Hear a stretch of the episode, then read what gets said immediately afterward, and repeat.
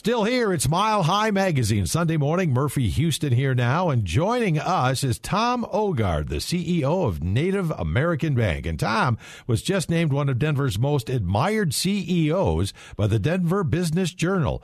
Uh, quite the leader that he is. And the bank is very unique in that it's tribal owned. It's headquartered right here in Denver and is the only CDFI, Community Development Financial Institution, that is American Indian owned in the U.S. Tom, welcome to Mile High Magazine.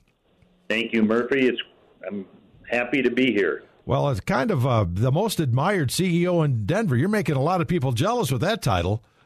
Well, listen, uh, it was a surprise to me, um, and I was very grateful and humbled to be selected as one of the most admired CEOs. Well, you got a unique thing going here, this Native American bank, and we might just jump in and say, why is it or how is it really different from other banks?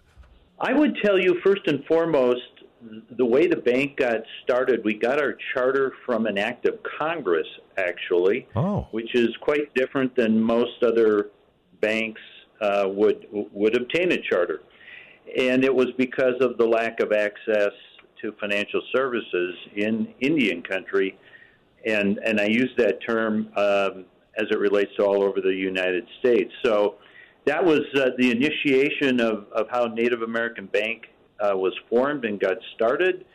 And our mission is to serve uh, primarily Indian country. We'll bank anybody, but Indian country is, is our mission, is our focus.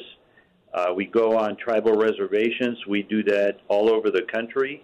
And uh, at this point, we have uh, activity in 30 states, including wow. Alaska and Hawaii. So it's it's quite uh, diverse and geographically dispersed, uh, which makes a number of us here in Denver uh, take a lot of trips around the country. I'll bet so. Now the bank is based here in Denver. It is headquartered here in Denver. Yes, we we really have determined that the best way to form relationships in Indian country is face to face. And consequently, as a result of that, we have a number of us who make a number of trips, uh, depending on uh, the, the type of activity that's going on, to talk about what the opportunities are, what the tribal needs are, what the tribal members' needs are. And it's quite different from tribe to tribe and reservation to reservation. So every one of these locations has their own bank branch. Uh, is it like a, a, a, brick and mortar building, or do you just travel in there and sit, have meetings in some kind of a headquarter situation? We bring access to financial services. We're not necessarily a brick and mortar in that sense. We do have a location in Montana. We have one in, in Denver, and, and we're about to uh, branch into the Pacific Northwest. But beyond that, it is face to face. And we really, with today's technology, can bank anyone from really anywhere. I see. So that that technology has really helped us bring that access to financial services, and we do that on all levels. So tell us, what do you do that other banks aren't doing? Well, first and foremost, when you're banking Indian country, there's a set of unique circumstances in that tribes themselves are sovereign just like any state.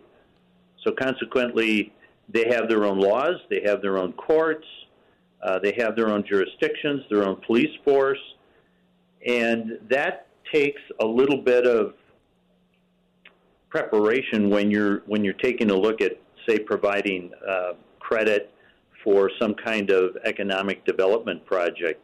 You have uh, trust land that you have to deal with, and right. these are unique circumstances that a lot of banks uh, don't take the time to learn or do. It's something that we become expert at, and consequently, for us, uh, in many cases, we're the only bank that would particularly do a, uh, a project and some of these are in some of the re- most remote parts of the country and some of the poorest parts of the country. Right.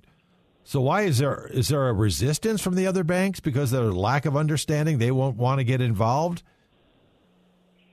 I think it might be a little bit of that. There's certainly a resource issue, and uh, having the relationship development that we do really is uh, a primary focus for us in that we understand uh, what that particular tribe's needs are, and and the, the the operation behind it all is quite different than what you'd have uh, at times at a at a traditional bank. Right. And, and, a lot of it is similar, but there are noticeable differences. Uh, we will find legal counsel for us that understands that particular tribe's uh, laws and codes, and that unique set of metrics in and of itself really is, I think, a, a, hindrance for a lot of other banks to try and figure out how to do business in Indian country. I'll bet so. We're talking with Tom Ogaard, who's the CEO of Native American Bank. Did it take you a while to build this system throughout the country? Yes, and the short answer is yes, it has. the uh, the amount of travel that we do, I will tell you, when I my first year here was 2013, and and to really reintroduce the bank to Indian country, I made 47 trips around the United States. Whoa! Talking to talking to tribal leaders and making uh, making it known that that the bank was here to support whatever their efforts were and how can we help and it's uh, trying to build that relationship. And for me, it's it's it's kind of a funnel. It it, it grows, and the base gets uh, broader and and uh, deeper. Consequently, we have a number of projects in our pipeline today that are significant in size, and and as I said before, they traverse the entire country. Well, that as you mentioned, it took some time. Was there a trust factor there? They were kind of leery of this system coming their way. There certainly is that. I think the uh, the only way you're really going to make headway is uh, that building that trust, which is why a face-to-face uh, interaction is so important in, in order to develop that, and and it is uh, universal uh-huh. Uh, throughout Indian country. So uh, we have, I mean, we have a number of conferences and convenings that go on that we attend. We are uh, moderators or speakers uh, on panels at national conferences. And so we're trying to raise the visibility of what we do, and then we do a lot of advocacy uh, with our state trade associations, national trade associations, and uh, national uh, native entities that we work with. Wow, you've built up quite a system, haven't you, Tom? Sounds really cool. We've done we've done a lot of work to raise the visibility of the bank and and have the bank be uh, one of those resources for governmental agencies and others to talk to about what's going on in Indian country, and, and that really has been helpful to us. And at the same time, we we get that that uh, extra visibility because of the kind of advocacy that we're doing. Oh, oh, obviously so. It gets back to that word of trust and the things you've done for them. So, a couple of minutes ago, you talked about various projects you're involved with. What are some examples of what you've done?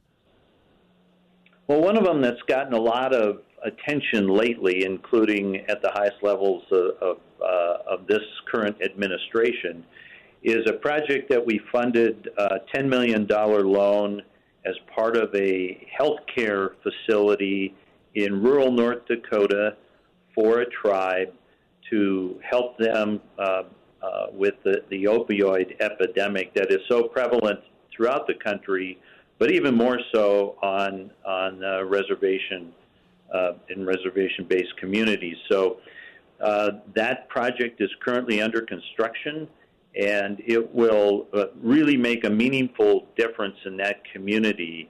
Oh yes, because currently currently uh, they, they have to leave their community, leave their culture in order to get treatment, and this will bring that all home. And it's going to it's going to cover all the facets of treatment for uh, this particular tribal community.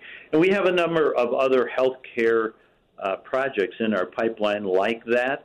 Uh, we used uh, something called New Market Tax Credits that's out there we used a government guarantee. We got this done on trust land, one of the few that's ever been uh, done in that particular manner and with that structure in the United States.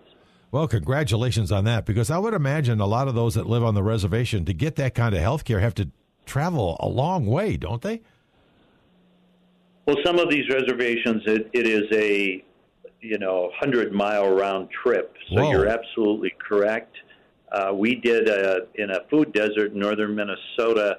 We helped a tribe uh, build a, a, a brand new 27,000 square foot uh, grocery store that included a laundromat and some other things in there for their tribal community, and it eliminated a 76 mile round trip for tribal members to get uh, healthy foods. So it's those kinds of projects that you keep, you know, first of all, you keep the, the money in the community, but it, it is there, it is local. It, there were a number of new jobs that were created Oh, as I'll a bet. result of that.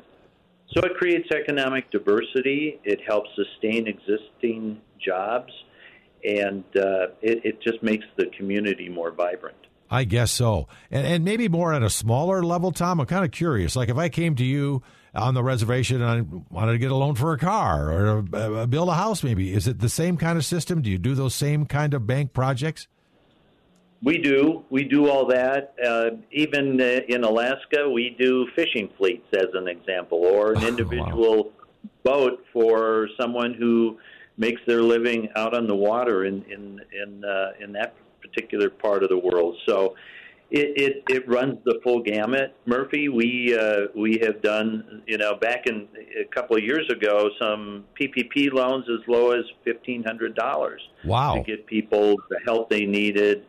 But uh, we were able to uh, uh, help a number of customers, and a number of the people that we helped were non-customers. And uh, it was very gratifying to see that because they were able to keep their staff employed and uh, and and really sustain them through the, the pandemic until until it was over. As I'm sitting here talking about all the wonderful things you're doing, Tom, I'm really curious what kind of impact are you doing to these communities? It's got to be pretty incredible.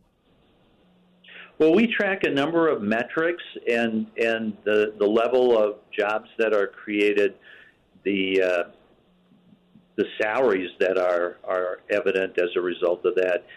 It it has uplifted a number of these communities, and just being able to provide some of the financial services really is a a, a factor in moving these communities forward because they don't have a lot of other options for themselves. And perhaps what, what we're doing is eliminating them going to payday lenders and paying substantially more in interest than they would on a, on a typical bank loan. So it, it, it's at the individual level, it's at the family level, it can be at a, uh, an enterprise level, and it can be at the tribal government level all of those things come into play, and anytime we can help them with that, it, it makes a meaningful difference in those communities. Oh, I'll bet so.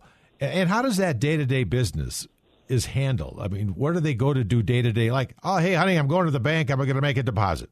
Is it like we do everywhere?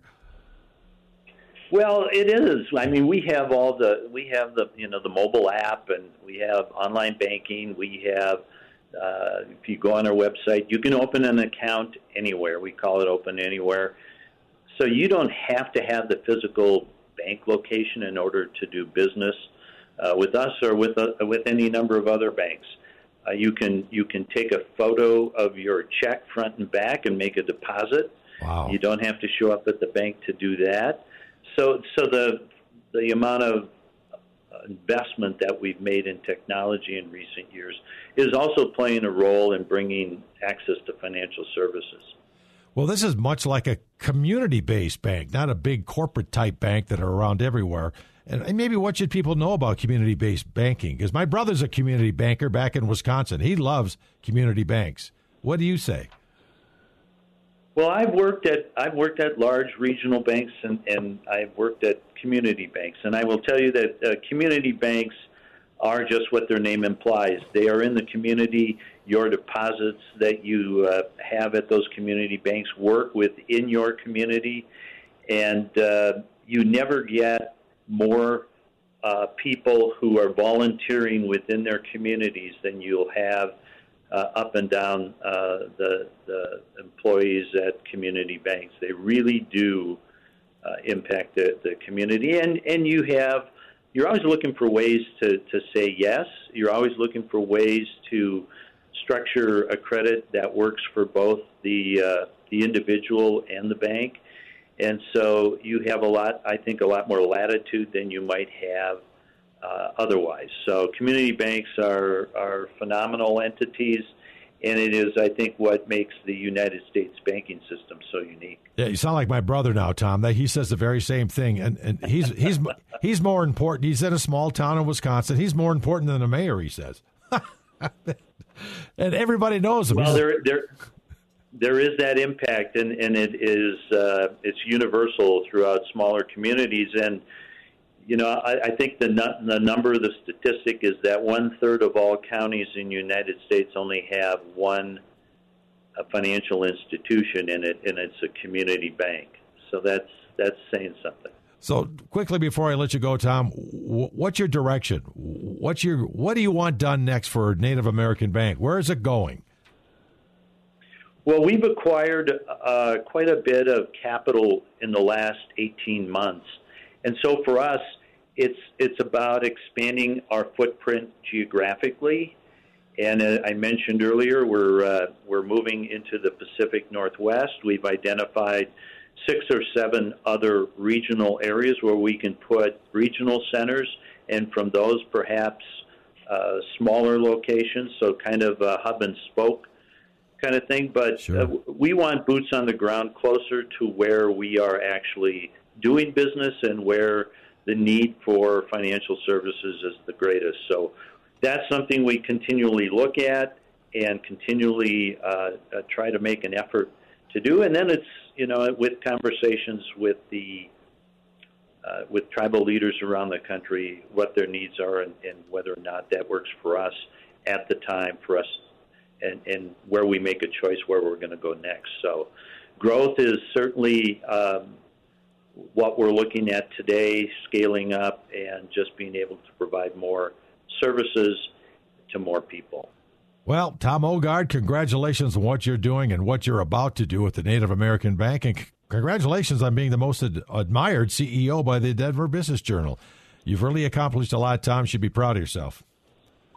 Thank you so much, Murphy. Glad to join you here. Well, thank you for coming on Mile High Magazine. Enjoy the rest of your day. And the listeners there, you guys too, enjoy the rest of your week. And we'll talk to you next Sunday right here.